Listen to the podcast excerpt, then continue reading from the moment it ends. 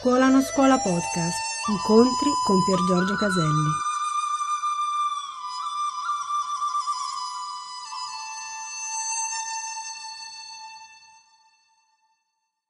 Per quante cose belle ci possano essere nella tua vita, e mi auguro ce ne siano tante, se non scopri la bellezza da cui quelle cose belle vengano, le cose belle verteranno al brutto.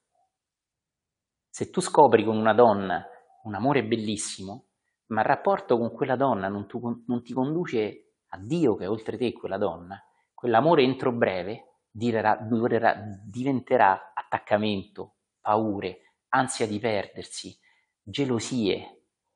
Ne sai qualcosa? Quindi qualsiasi cosa ci sia nella tua vita, faccio un altro esempio, nella tua vita hai molta salute, hai un corpo in forma, dimostri come Cucio 30 anni in meno, che sta qui e ride, e sei, hai il dono di avere molta energia fisica.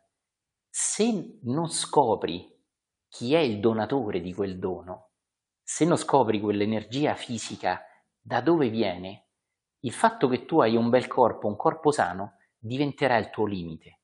Come diceva il mio maestro di arti marziali, la tua forza diventa la tua debolezza. Lui diceva che quando il kung fu, che mi ha insegnato, era fatto male e si era molto bravi, allora il fatto che si era molto bravi diventava il tuo limite. E all'epoca mi sembrava assurdo, ma andando avanti negli anni ho visto molte persone proprio brave perdersi perché davano troppa importanza a quella bravura e non avevano usato quella bravura per scoprire chi gliela donata. Faccio un altro esempio. Nella vita ho tanto denaro, ho un'abbondanza fisica, ho una ricchezza materiale.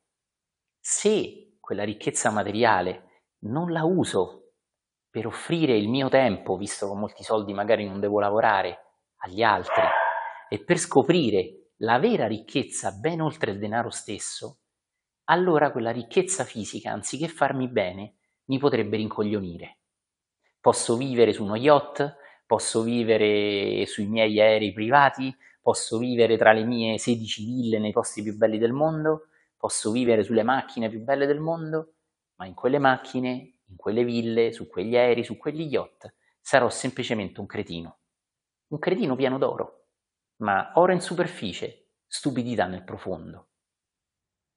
Qualsiasi cosa non venga usata, anche le cose più belle della vita, per connettervi a ciò che è oltre quelle stesse cose belle, vi terrà in basso.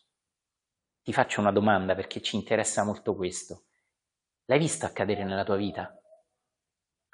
E stiamo parlando delle relazioni collegandoci anche all'incontro di venerdì scorso. L'hai mai visto accadere come una relazione bella, entusiasmante, intensa, verta al brutto, all'attaccamento, allo spegnimento, alla gelosia? E se anziché diventare così perché non hai trovato la persona giusta, fosse perché non hai usato quella relazione per svelare la relazione suprema, la sorgente di tutto. Abbiamo fatto tre esempi, le relazioni, il denaro e la salute. Faccio ancora un altro esempio, il successo. Per esempio, ho successo nel lavoro. Il mio lavoro va molto bene e non per forza vuol dire che io mi arricchisca fisicamente, no? Ma sicuramente mi arricchisco in un altro senso, no? Eh, sento che sono creativo, eh, sento che sono pieno di persone che mi stimano, che prendono esempio da me, tutte cose meravigliose, no? Ma ecco che io, anziché scoprire di nuovo da dove viene quel dono, perché non è farina del mio sacco, perché è un dono, cari amici, io credo troppo al me così figo che è il lavoro. Allora, dopo qualche anno, spesso anche prima, sebbene abbia un lavoro bellissimo, inizierò a entrare nella routine, nella noia, nell'appiattimento, eh? perché quel lavoro non mi ha portato a scoprire da dove quel lavoro viene, da dove quel dono viene. Ne sai qualcosa? Vorrei invitarvi a vedere quante volte, usando ora il linguaggio di Dante, lo splendore nella tua vita, come si sia manifestato, relazioni, lavoro, salute fisica, eh, benessere materiale, eccetera, non vi ha connesso al suo fattore.